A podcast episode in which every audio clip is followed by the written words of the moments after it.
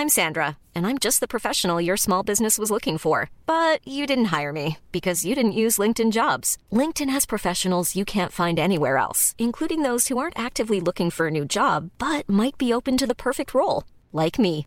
In a given month, over 70% of LinkedIn users don't visit other leading job sites. So if you're not looking on LinkedIn, you'll miss out on great candidates like Sandra. Start hiring professionals like a professional. Post your free job on linkedin.com/people today.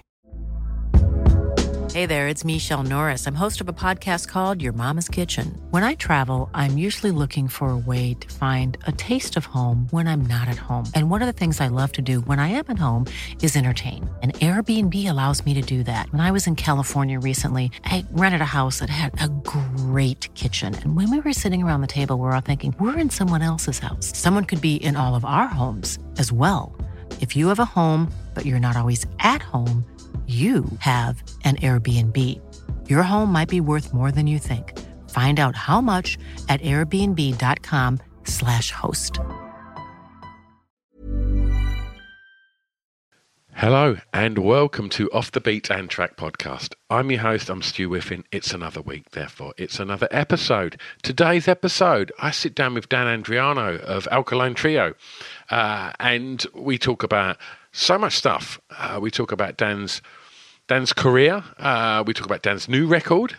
Uh, and obviously, we talk about all the records that have been really important in Dan's creative journey. Um, he's a wonderful human being, really kind, really open, and we have a lovely, lovely chat. And before we get on to that, a few thank yous. Um, first of all, big thanks to Em. Uh, Em's been so lovely regarding this podcast, Emma. And she's she kind of gave me a, a, a real breaker. She arranged uh, a while ago, um, probably two years ago now, for me to um, interview Chuck D. And from that moment on, the tables on this podcast just turned, and all of a sudden, it exposed it to to so many more people, and and so many more people then reached out about coming on and and agents and managers and such were, were, reaching out then, and it really, really helped kind of grow this podcast. So I have a, a huge amount of love for Emma um, for, for, for doing that, and and she's continued to give me some amazing guests. So so yeah, just um, a big shout out and love to to Emma for uh, for, for arranging this one.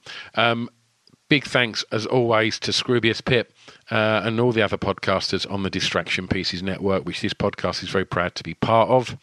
Thank you to 76 for producing this podcast and and yeah, and doing doing the utmost he can to ensure that these these um, overseas Zoom calls, you know, get the nice warmest sounding audio we can get for you, and uh, he does a stellar job of that. Um, also, I guess the biggest thanks always go to you lot for continuing, as ever, to, to listen to this podcast and support it. You know, you send me messages on the socials, which I absolutely love. Um, and yeah, I see you sharing it and, and liking and commenting and such. And it all really matters, all of that. You know, it, it, it really does, you know, mean a lot to know that 370 episodes in, you know, you, you lot still care, which is absolutely bloody lovely. So yeah, big love and thanks to you lot uh, for just yeah for just being cool and nice. Um, right, and and if if in any other way you want to support the podcast, it's really easy. You can just click likes on the socials when you see us, or you can subscribe. That doesn't cost anything, and then each week a new episode just pops up on wherever you get your podcasts. Um, and that's really good if you do that, and uh, if you subscribe, that's that would be lovely. Um, and if you want to be really generous and you can spare seventy nine p or one dollar uh, a month, then that means that you get access to my Patreon. And then on Patreon, there's probably 250 episodes that have never been released to the, the general public. There's radio shows where I play loads of records and chat. I don't know why I've just explained a radio show to you. You know what that is. Um, but yeah, there's, there's, there's loads and loads of radio shows. You can watch all the episodes. So if you, you know, there's an episode that you think, oh, do you know what? I'd like to see you talking to, to Tommy Lee or the Foo Fighters, then you can go over there and you can watch these the, these conversations as well. Uh, and like I say, it costs you a dollar a month. So uh, yeah, what can you get for a dollar these days? Not a lot, but you can. You can get access to a huge back catalogue of um, of audio goodness, uh, courtesy of off the beaten track podcast. Anyway, sales pitch over, an introduction done. one little bit of the intro left, and that's this bit. Please enjoy Off the Beaten Track podcast with Dan Andriano. Right, I've got to take a quick break in this podcast because I've got some super exciting news.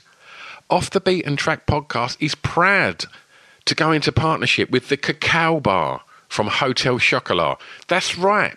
The Cacao Bar is not a chocolate bar. It's all the best bits of a chocolate bar put into a really exciting new alcoholic range. That's right. Gin, vodka, and a beautiful range of cream liqueurs. So, one of the big bonuses of this partnership is obviously I'm super thrilled to have Hotel Chocolat working with us, but they sent me a great big box of this stuff. And I'm telling you, it's amazing.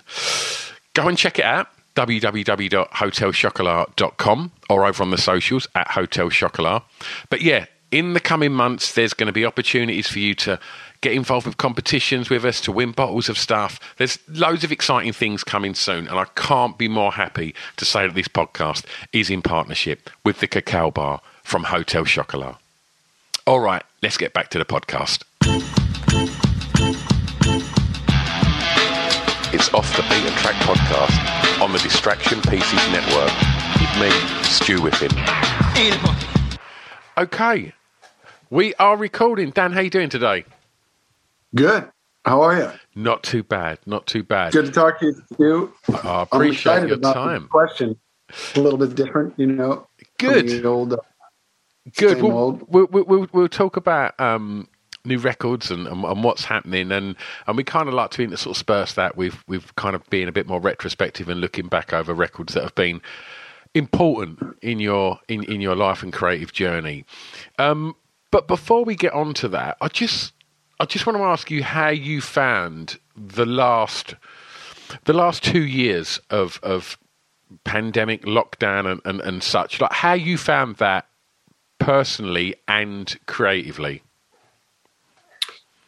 Well i mean it's uh here's the thing. It's hard for me to complain. I've got a beautiful wife and a beautiful daughter um and we were locked down together uh, you know, I have a house to live. I mean, it's like it's hard for me to really complain about stuff. Um, so it, in general, the lockdown's been been okay. You know, it, I live in Florida here in the United States. Um, um, which you've heard about Florida over there. It's uh, you know, it's not a, it's not up to me, but you know things are um, things were opened up here fairly soon, closed back down again. You know, but you know, uh, we but we you know we were doing all the right things, and I found it to be a little bit. Um, you know, I was just concerned for the world for a while, and then um, I was. Uh, and then I was over it and ready to get back on tour and ready to, you know, once the vaccine was made available, that's when for me, uh, things kind of changed. You know what I mean? You can get the vaccine or not get the vaccine, but either way, I think uh, now that that's available and a lot of people have it, people want to move on. So absolutely. Um, but in terms of creativity, it was pretty good because it was a time for me to reflect. It was a time for me to get some work done because I didn't have a lot else to do. It was a time for me to dig back into like a a bag of a bag of old, you know, ideas, do some stock taking, and you know, do some uh, some metaphorical shredding of some documents, and then do some uh, a bit of um, you know pursuing some other ideas that hadn't really gotten the attention they deserved. And that's where a few of these songs came from, but most of them were pretty fresh ideas within that year leading up to the recording. Yeah. Is that a home studio that you're in at the moment? Is that a home? This is my office at home. Yeah. Oh, lovely. This is where I do a lot of my writing and like demoing and stuff. But yeah, it's a little bit of disarray right now, and I had some time, so I was uh, I'm doing a bit of rearranging and painting and organizing. Nice. I needed a shelf for my records up there. Lovely. You know, and things. So, Wonderful. but again, that's right now. If you were to the other side of this computer, it's just shit piled to the ceiling. Love it. Love it. Well, what I can see now for, for, for listeners is what looks like some kind of analog keyboard to your uh, over your left shoulder. Uh, is that an analog keyboard? No, that's the MIDI keyboard. The analog one with the computer sitting on here. Ah, nice. Organ. Well, I mean, it's a digital organ. Um, but yeah, you know, this is my little. Uh, this is where I get most of my Ah, shit. wonderful. And there's So yeah, uh, I've got a piece of outboard gear just for some mic preamp, some you know, and a little bit of compression that goes in. Most everything is done with that. Uh, I like that Universal Audio stuff. and a beautiful rack of guitars on the wall as well. Yeah, I, Lovely. when I moved to Florida, I didn't have any. I didn't really know anybody or have any friends, so I I got um, obsessed with guitars and learning how to build them and work on them and all that stuff. So Wonderful. I kind of spoiled myself. Right, Dan, let's kick off your playlist.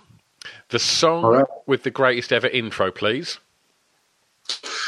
Well, the song with the greatest ever intro to me, I thought this was going to be a tougher question than it actually was. Uh, but I actually started thinking about songs, great intros. If you don't mind, I had a couple runners up. You know, uh, Roundabout by Yes comes to mind. There's a few that are just like, whoa, that's pretty epic. But I mean, I would say one by Metallica, even though really, no, forget I even said that. Um, one comes to mind that just kind of, once I thought of it, shut the door on all the others, and that's Blitzkrieg Bop by the Ramones.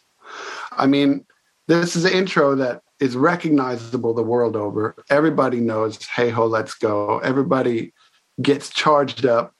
The the young guy in me, the old guy in me, it, I always feel the same when I hear the beginning of Blitzkrieg Bop, and I always get ready to party, and it's awesome. And so, for that reason, it's just it's got to be the greatest intro. It's cer- it's certainly the most iconic. Yeah, for me, hands down. That's a really, really good shout, Dan. And I, I've I've recorded 370 of these episodes now, and no one's no one's used the Ramones yet. And and that's that don't fuck around, does it? That kicks straight right from the off, like they're Oh, pulling you in, aren't they? Great. It's great. And live, it was twice that fast. I mean, they had a lot of great intros. You know, I almost said rock and roll radio Yeah. um, with the whole, you know, the DJ and that whole Phil Spector deal. But I mean, Blitzkrieg Bop, that's it. That says everything you need to know about the Ramones in that Yeah. first 30 seconds of that song. It's crazy how impactful that is. And I- I'm really, really interested in how, uh, like, the, the, the two choices. You know, your, your, honourable mention there of yes, like you couldn't get two further ends of the spectrum. You've got the Ramones I'm banging the whole song out in probably right. the time it takes yes to just get halfway through their intro. Like it's uh, it's true. So with that in mind, I want to ask you when when you when you write, um, how how much you take on board with trends insofar as you know Spotify playlists and you know the the current generation's rapid thumbs that, that the attention spans getting shorter and everybody's on to the next thing on to the next thing like are you are you drawing from that almost that Ramones esque of like grab them from the beginning, or are you like, no, do you know what? My song's my song. It will take its form however it takes its form. How much of that? And I guess maybe, you know, a few years back that might have been more equated to like, well, we want to get on the radio. Um, but then I guess there's the radio edit for that. But like, how much do you No, kind I, of. I know what you're saying. Yeah. Uh, but I'd say it's certainly more of the latter. Like, um, the song has to be the song. But having said that, like sometimes you're writing the song and and you, you just feel like it's got to get it's got to get to the next part quicker because that's what the song needs. You know what I mean? Not necessarily um, for any for any other reason or for anyone else's appeasement other than my own. But I'll I'll often I won't necessarily write at all taking into account like what's popular at the time or what's happening but i i will consider you know if i was someone else uh you know would i would i like this type of thing you know if i was you know depending on the song or the topic like eh, you know if if I'm accustomed to listening to this type of thing, am I going to be into this? That that certainly will cross my mind. You know, I think as a music listener, it should. Yeah. Okay. Let's take you back for track two. The first song you remember hearing that had an emotional impact on you, please, Dan. Okay, so this was a tough one, and I I'm not sure what direction a lot of people go with this one, but for me, this uh, you know the first song I can recall having this emotional impact was "Walk Together, Rock Together" by Seven Seconds. I was probably, and this is a much more like punk rock list than I thought I was going to get, but I surprised myself, Stu. Um, so I was a young lad, probably 12 years old, and um, I was skateboarding with a friend at another at a friend of his house. So this kid, kid I've never met, his name is Ken, Ken Noka, and um, at the time, you know, I had never met him, and I was over there with a bud called Ryan, and we went over there to skate because Ken had a quarter pipe, and on Ken's quarter pipe was spray painted this seven, you know, and it was like crossed out and had a circle around it, and uh, I was like, oh, you know, and I was a little kid. And I was like, oh, this guy's smoking. He's got this cool spray painted ramp. And, uh, and they were listening to this record. And it was awesome. And it made me like excited from the first second I heard it. And, uh, you know, it was walk together, rock together.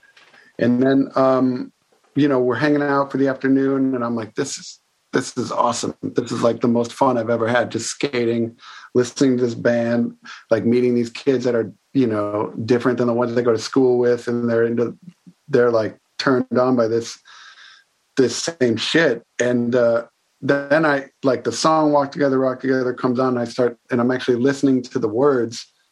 Um and I remember like vividly becoming like getting that tingle, you know, it later became known to me uh, as the feeling.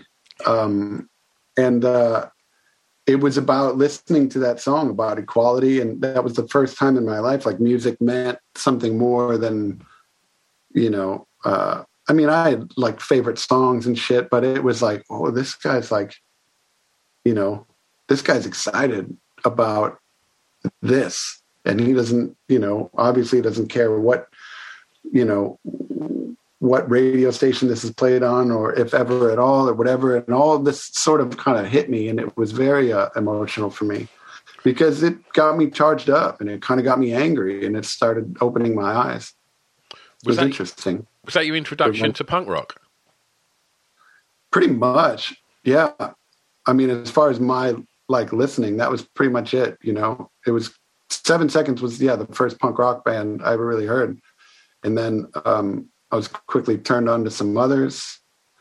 Uh, you know, and right around the same time, um, like Violent Femmes and some other like folky type of weird alternative things were happening.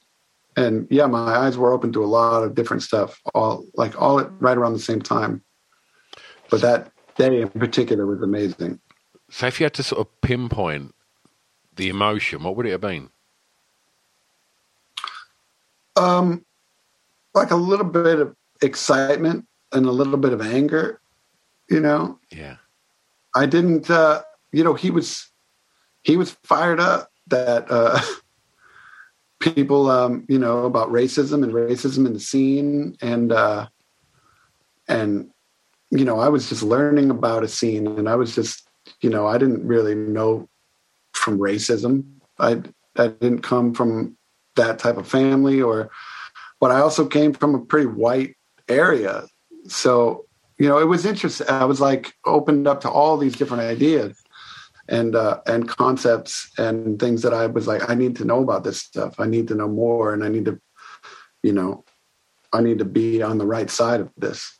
Okay.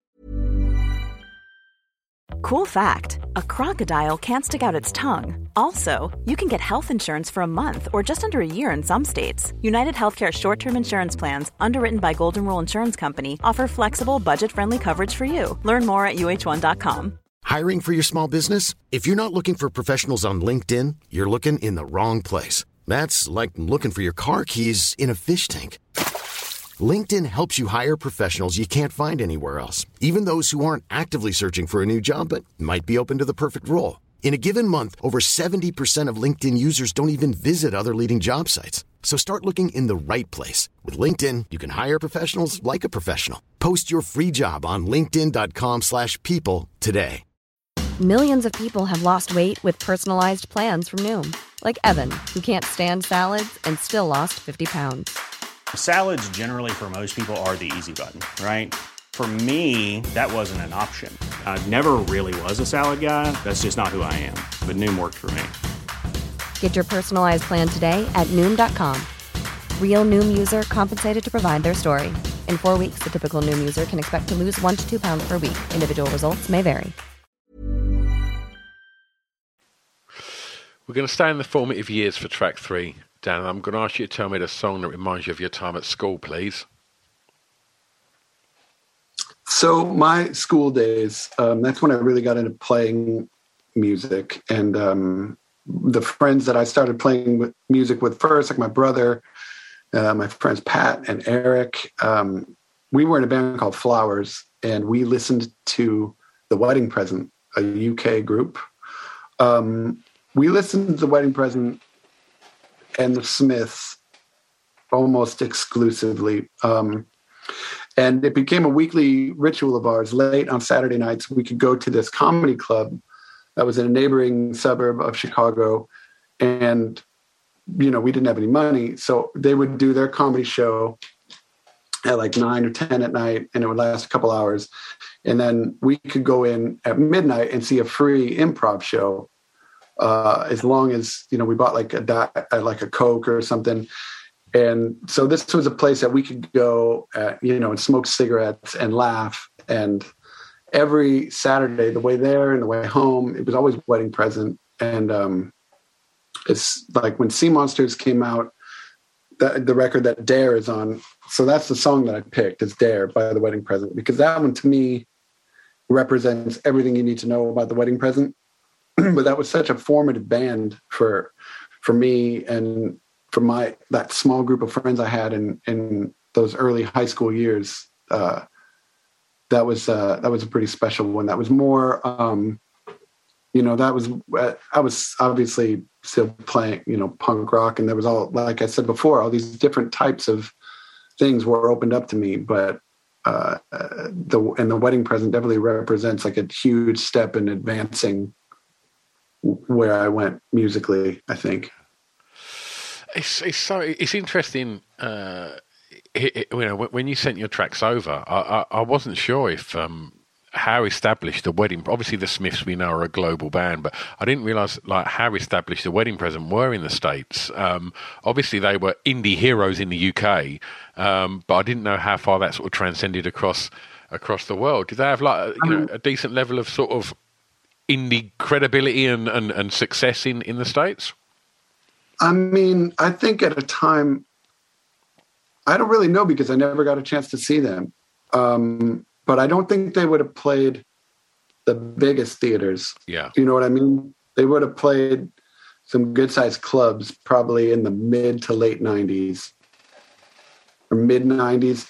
I would figure some good sized clubs, maybe a thousand people here and there, but not, um, I don't they weren't really that big, and maybe that's what that kind of made them special to us. Like we felt like it was something almost yeah. secret that we knew about certain bands. You know what I mean? When you're that age, you get excited about silly stuff like that. And now, yeah. you know, now I, have grown into someone that wants everyone in the world to hear, yeah, hear my record and have a chance to decide if they like it or not. But uh, I don't know. There was something about you know, having these a, a, cool UK band that no one else had heard of. Yeah, uh, that also was like a turn on for sure. Oh, they're, they're such an incredible band, and and I, I uh, I've been lucky to see the wedding present, but um, maybe kind of mid to late nineties, David Gedge um, done a side project. I don't know if you're familiar with it called Cinerama.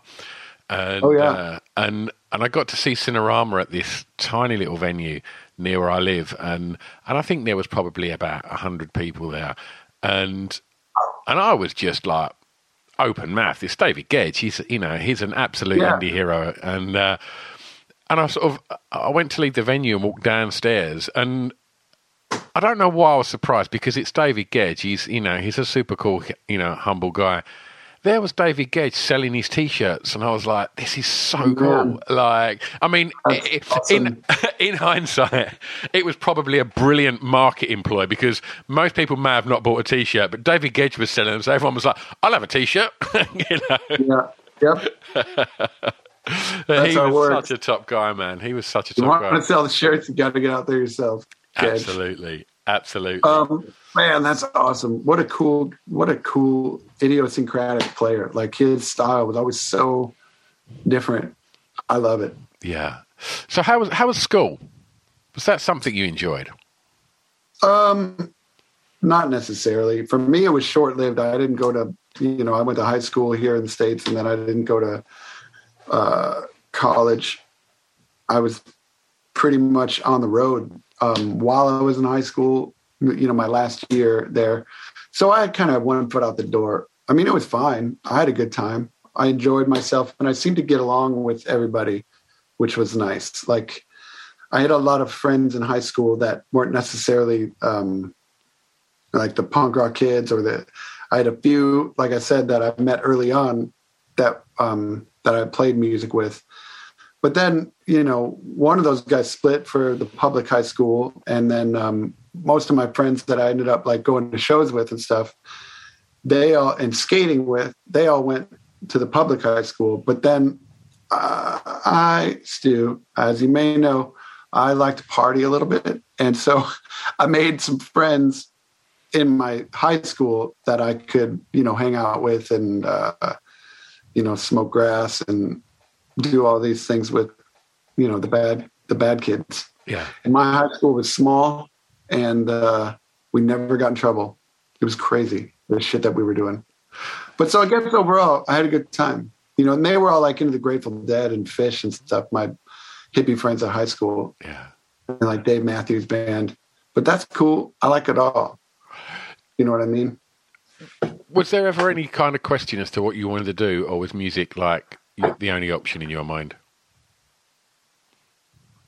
I mean, there was a lot of question until I was, you know, in my teens. Once I once I really started playing music with friends, um, I knew I was really enjoying it, and I knew it was something that I, I felt like I could do uh, in front of people and and have fun and uh, something I would pursue. But it wasn't until uh, I went on the road um, that I really fell in love with it. That was something that was special to us. Like the group I was in the first time I started touring was called Slapstick, and we we started with little runs from Chicago or the suburbs of Chicago out to like Detroit, which was like a five hour drive, or St. Louis, Missouri, like another five hour drive. And we would do little weekends. But, you know, the weekends would start, you know, as we all started getting out of high school. And I was, I think I was the last one to finish. Um, like, because I was the youngest. um, but uh, it seems like once that happened, you know, the, the trip started getting a little longer. And that's what really kind of caught all of our, you know, I got our hearts caught up in it was just the people that we would meet. We would, you know, travel in this shitty van and ask people, you know, for a place to stay, end up sleeping on someone's floor or couch, you know, and um, just those sort of friendships back then. And it was, uh, that's how you made these relationships on the road. And that's, that was a part of it that really drew me in. That was really the, the shows, obviously, but there's this whole other experience that I'm I'm glad I got to be a part of. It was before social media. It was it was before any of this, and you had to pull over and call someone on a payphone to get directions to the club. Um, and uh, I mean, I'm very glad that now I don't have to do that, and we tour in a bus and everything. But I'm glad it started that way because there was a lot to learn from that, and a lot of relationships and experiences to be made and had for sure. For track four, Dan, I'm going to ask you to tell me the first song you remember buying from a record store, please. All right, so this is another seven seconds song. or well, it's an album. Um, so uh, the earlier mentioned story of skateboarding at Ken Noka's driveway, uh, hearing Seven Seconds for the first time, um, you know, that led me just a couple weeks later. I believe I was in Hoffman Estates, Illinois, and there was a record store in a strip mall, just like around the corner from where my grandmother lived. And for whatever reason, um, I was over there and uh, I took off from her house skating around, and I ended up in this record store, and they had ourselves an album, uh, CD by Seven Seconds, and I was like, "Well, this has got to be the same shit," and I bought it, and I was so excited, and um, it was a mature Seven Seconds, like a new, uh, not a new incarnation. It was, you know, it was just a new sound that they were going for, and it had. Um, that was before Soulforce Revolution, but they were definitely trending in this folky hippie type direction for a minute. And so when I first listened to it, I was a little disappointed, to be honest. And I was like, man, this is the first thing I ever bought in store. And then I listened to it more, and it actually started to really. Um, I was like, it, you know, it started to grow on me the songs are fucking great, and I, you know, that was another weird little learning lesson as a young punk rocker. I was like, it doesn't all have to be like super heavy, you know, gnarly guitar and screamy. Uh, it can be, you know, it can be these beautiful emotional songs too. They're all, you know, coming from the same honest place, right? So be open to to all kinds of shit. Absolutely. Tell me about your relationship with the record store um, back then, and tell me about what it's like now? Well, I was never much of a collector of things. Like I would go to the record store with friends. I would go there just to like look around, look at t-shirts, uh, look at stickers, buy shit. But I mean, we'd get records, we'd get stuff here and there, but uh, we did a lot of mail order. We would order stuff from um, Dischord or Lookout Records, things you know, things like that. Like you know, you'd get into a whole scene or a whole label's worth of music and just send away, you know, put money in with your friends and just send away for a bunch of shit from Lookout or you know, with a couple T-shirts or whatever. And um, so yeah, being like more of like a skate kid, we, the record store was almost more of just like a place you would stop as you skated around town. Yeah, you know. Um, tell me, like, how much of an impact did how much did music go hand in hand with skating? It was they were married. It was everything. For me, Thrasher magazine was was huge, and I mean, just seeing pictures of skaters in Thrasher with like Misfits T-shirt, or you know, flipping through and seeing the catalogs in the back for like you know, buy rock T-shirts and um, so like having that combined with the the skate videos, right? So every every skate video that would come out from like Bones Brigade to the when shit started to get new school with like Plan B and Birdhouse coming out with videos and stuff. Every you know skaters uh, you know montage uh, would would be along to a track, right? And especially back in the day, um, I mean, I think it was the first time I heard Green Day was on a was on a skate video. The Savannah Slamma something or other it was a weird video, and um, that song Dis.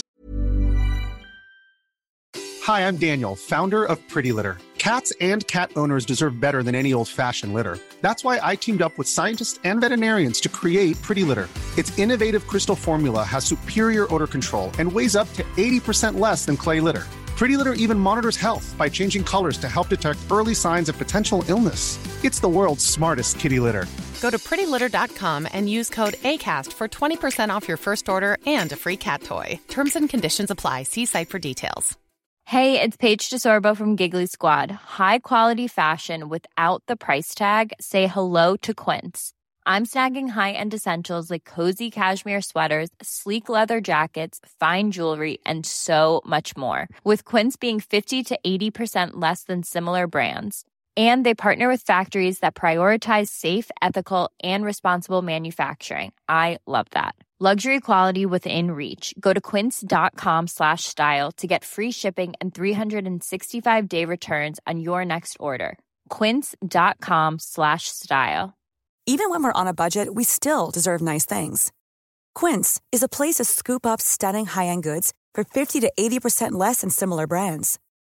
They have buttery soft cashmere sweaters starting at $50, luxurious Italian leather bags, and so much more.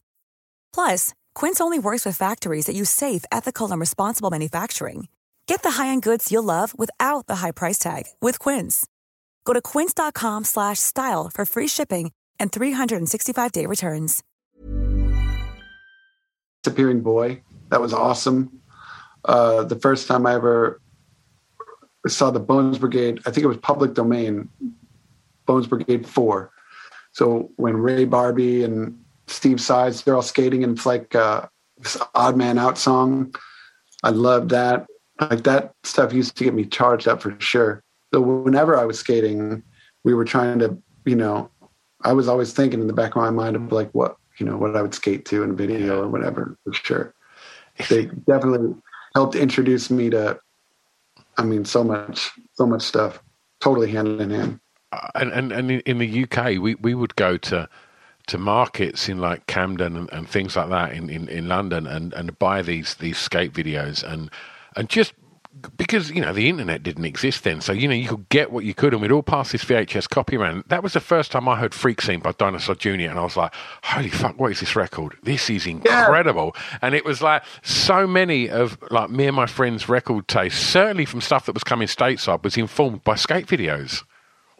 That's so cool. I mean, for me, I mean, for Matt too, uh, an Alkaline Trio. I know he he kind of came up the same way in, in a neighboring suburb, just skating and hearing shit and, and, videos and you know passing tapes along and things yeah. like that. Love it. Love it. Well, let's move things forward. And for track five, I'm going to ask you to tell me the song, please, Dan, that soundtracked your year's clubbing. Now, this, I'll add an addendum to this. This, this doesn't have to be you know, a lost summer in Ibiza with your shirt off with glow sticks, like, you know, raving to, to obscure techno records. This can be, you know, the local bar. This can be your local rock club. This can be your indie dive bar. This can be whatever you want. You know, it's them form in them kind of pivotal years where you found your tribe and you're out. So, and so I took it a bit tongue in cheek with that in mind. So I kind of figured, right? That's what you were going for.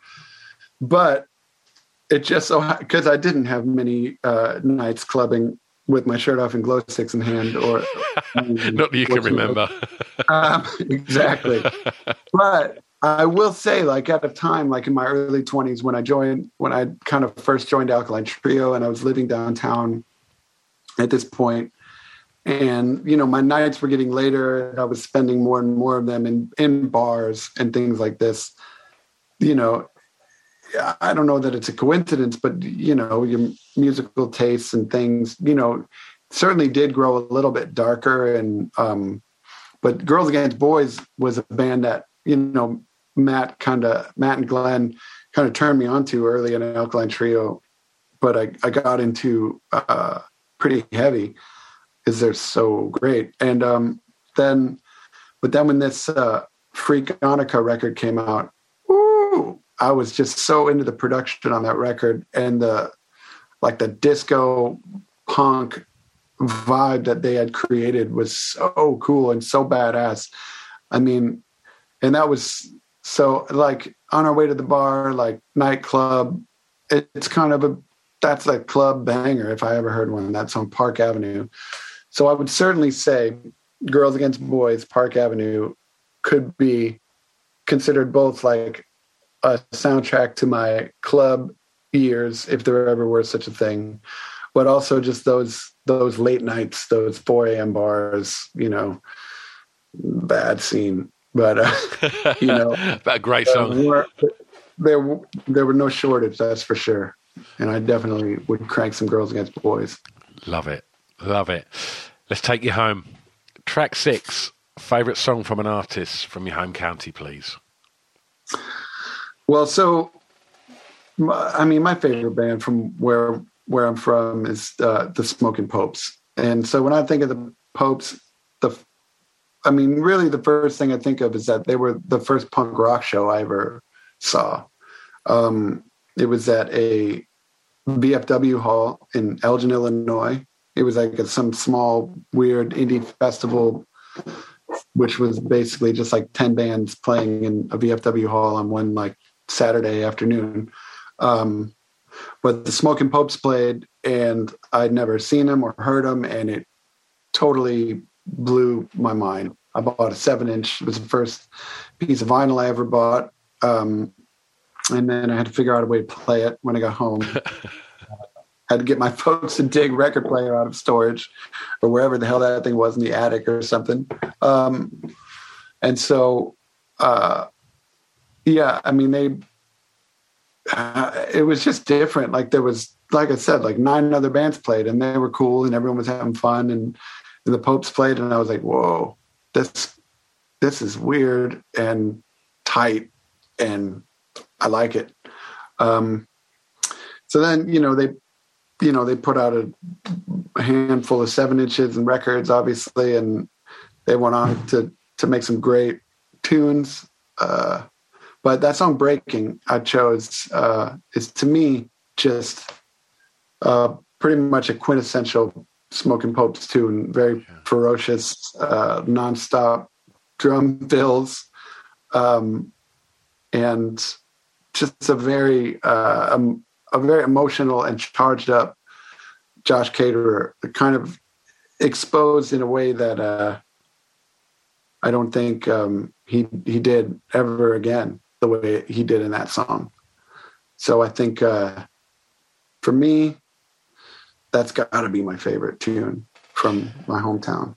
And seeing a band make that kind of noise from your hometown, did that did that make it seem as an you know as as an aspiring musician that oh man we can we can do this like these guys have done this. Like how how, how inspirational or influential was that on you seeing that show? Huge. Huge. Because i didn't necessarily feel like i could do what they were doing but i felt like i could do that. Does that make sense? Like i totally. Um it, it definitely opened my eyes to something that you know whether or not I I felt like I could be in a big rock band or whatever, I I had no idea. That was never really the intention for the longest time.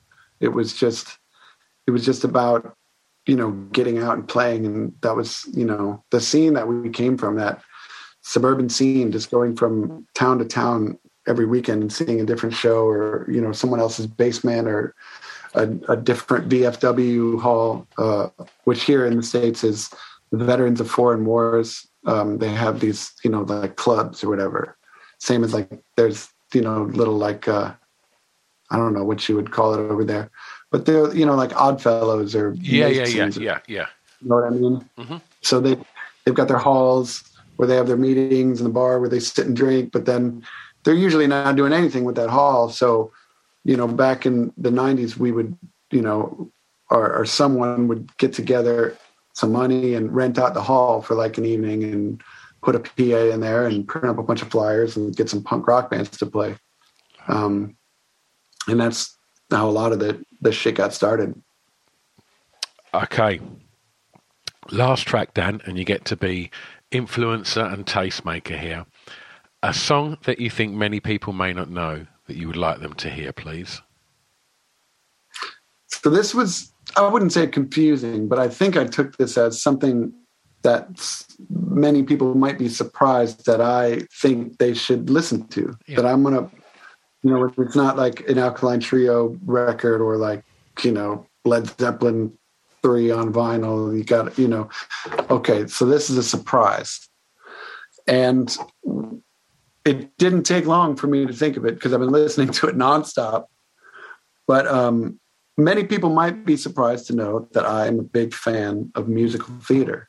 Okay. And this has been uh, basically since I met my wife. Um, she's a pretty big fan of musical theater. When she uh, moved to Chicago to be with me um, quite a long time ago, um, we would she started uh, getting me out of the house, and we would go and see a play or a musical or this or that, and I, you know, really started to enjoy it. And the song, you know, the songs and the different styles of songwriting always kind of like struck me as interesting. But now we have a daughter who is almost 15 and she is obsessed with musical theater. So this is pretty much all I fucking hear all the time. is songs from various plays, song from Waitress, song from Dear Evan Hansen, Hamilton, Hadestown, so many. But you know, when West Side Story, so this is where I'm going. The song I chose is Something's Coming from West Side Story. And when this was announced that Steven Spielberg was going to remake this, um, the film version, we all got really excited. And our daughter Sophie started listening to the soundtrack a lot. And uh, basically, when she gets into something, that's what we listen to on the way to school. And uh, and that's it. That's all we listen to. And I really think that something's coming as uh, as sung by this this new Tony Ansel Elgort, I believe he's called. Mm-hmm. It's such a good rendition of the song. It's such a cool song, and it's so. Um, it's just it, to me. I mean, it sounds like the original, but better. Like the voice and the vibe, he just nailed it, and uh, I was very, very pleased. And now, I mean, I listen to it all the time, even if I'm not with my daughter. It's crazy. I was having a, I was in California last week, um, and I was having a bit of a hard time just in my own head, uh, trying to get out of the hotel room, and I had to put on that soundtrack, the West Side Story, to get into a good mood. It was fantastic, but you know, it worked. It worked. Wonderful. Dan, we put together uh, a little Spotify playlist to accompany this podcast so people can go and listen to all your picks uh, and, and, obviously your music. Um, and it seems that 2022, as we touched upon at the beginning, is, is, is starting to kind of resume uh, uh, uh, some kind of normality and and fingers crossed it stays that way and we become a far more connected nation again and and you know and and a, and a happier more positive place. And, and with that in mind um, what are you looking forward to um, this year dan personally? And what's going to be happening professionally? Um, i guess what i'm looking forward to most out of this year is just what seems like an attempt at normalcy. Uh, like i said earlier uh, well i'm not sure if that made the thing but i'm going to try and take my family to the UK, to Europe, and let them see a little bit of the world. Um, and uh, let them, that sounded terrible, um, help them see, well, you know, we're all going to go and see a little bit of the world, uh, is, uh, is our goal. And so I'm really looking forward to that. I mean, professionally, I really want to get out there and I really want um, this Dan Andriano and the Bygones record to, uh, to be heard. I really, uh, I really feel like this is uh, pretty indicative of of what I want to be doing musically, or like you know what what came out of this was something I got really excited about, um, and it it was almost a happy accident, the whole thing. So uh, I'm excited to get out there and tour on that. Uh, I'm excited to, um, you know, just uh, again try to get back to a little bit of normalcy. Yeah. Wonderful. Dan, it's been an absolute joy talking records with you, man. And sure. Yeah. Good luck with the album. Uh, and when you find yourself in the UK, mate, I want to come and find you and say hey. Yeah, and, uh, absolutely. And uh, yeah, have a have a wonderful uh, have a wonderful week, man. And, and thanks so much for uh, coming on here and talking about records with me. My pleasure, Stu. Yeah, keep doing it. This is great. Oh, thanks loads, man. Cheers, Dan. I'm just going to press stop on here, man. All righty. Recording stopped. Oh, lovely. Thanks, Dan. I really appreciate yeah. that, man. But, no problem. Wonderful. What are you up to for the, I say what you up to for the, for the rest of the day. What time is it out there? It's only 20 to 2. Oh, right. Okay. But plenty of time. Lovely. I will have a, ripping shit up in my office here. Nice, man. Nice. All right. Well, have a lovely day, man. And uh, and yeah, and, and, and, look forward to seeing you in the UK sometime soon, brother. Likewise. Cheers. Thank you. See you, man. Bye bye. There you go. What a lovely human being. I have the best job in the world. I really do. Like I, I finish every podcast and just think, oh man, how nice were they? And everybody that I've had on this podcast, like, has just been really nice. I've never like kind of finished a conversation and gone, oh yeah, they they were fucking hard work. Like everyone's like just been really nice, and and as as per every other episode, really, the minute I press stop, we carry on having a little chat, you know. And for, just in case you're ever wondering what, what we talk about at that point, ask them what they're up to for the rest of the day, you know, ask them what their weekend plans are. Uh, and yeah, and just kind of if there's, there's, there's certain things that they touched upon that really resonated with me, like personally, then I'll, I'll reference something that, you know, an experience I had with that. I'll try not to kind of drop, uh, you know, how that song has affected me, you know, on the podcast constantly because I'm not the guest. I'm just there to ask the questions and and uh, and kind of yeah, you know, show more interest in the answers and, and expand on their answers and yeah. So that's yeah, that that's kind of my my thing. So yeah. Anyway, I don't know why I'm explaining. Uh, I've already explained a radio show to you uh, at the beginning, and now I'm explaining uh, what a host is and what a guest is.